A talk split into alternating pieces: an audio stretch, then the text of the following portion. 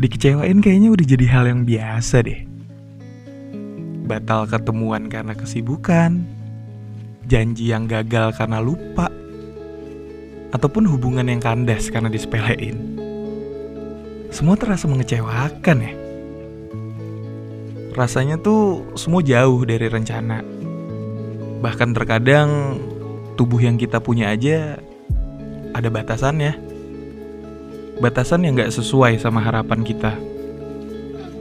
Entah karena itu berlebihan, atau mungkin hanya butuh kepastian.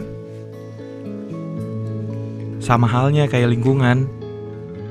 Saat udah mengetahui keadaannya, tanpa sadar ada sedikit harapan yang tertanam. Kayak hadirnya pelangi, yang nyatanya gak selamanya tuh menampakkan wajahnya setelah badai reda. Ada kalanya pula kita yang menjadi sosok harapan. Ada yang berharap agar kita selalu ada di sisinya. Ada juga yang berharap kita menjadi sempurna di matanya. Dan pada akhirnya harapan malah jadi beban bagi orang yang memikulnya. Bisa gak sih kita tuh hidup tanpa adanya harapan? Walau terkadang ada pula yang mengejutkan. Apa kita harus cukup sabar untuk jadi terbiasa?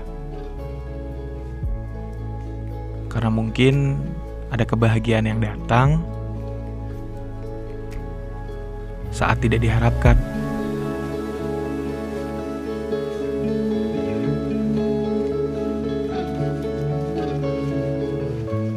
Gue Cece Subroto, sampai jumpa di lain waktu dari podcast anak kandang.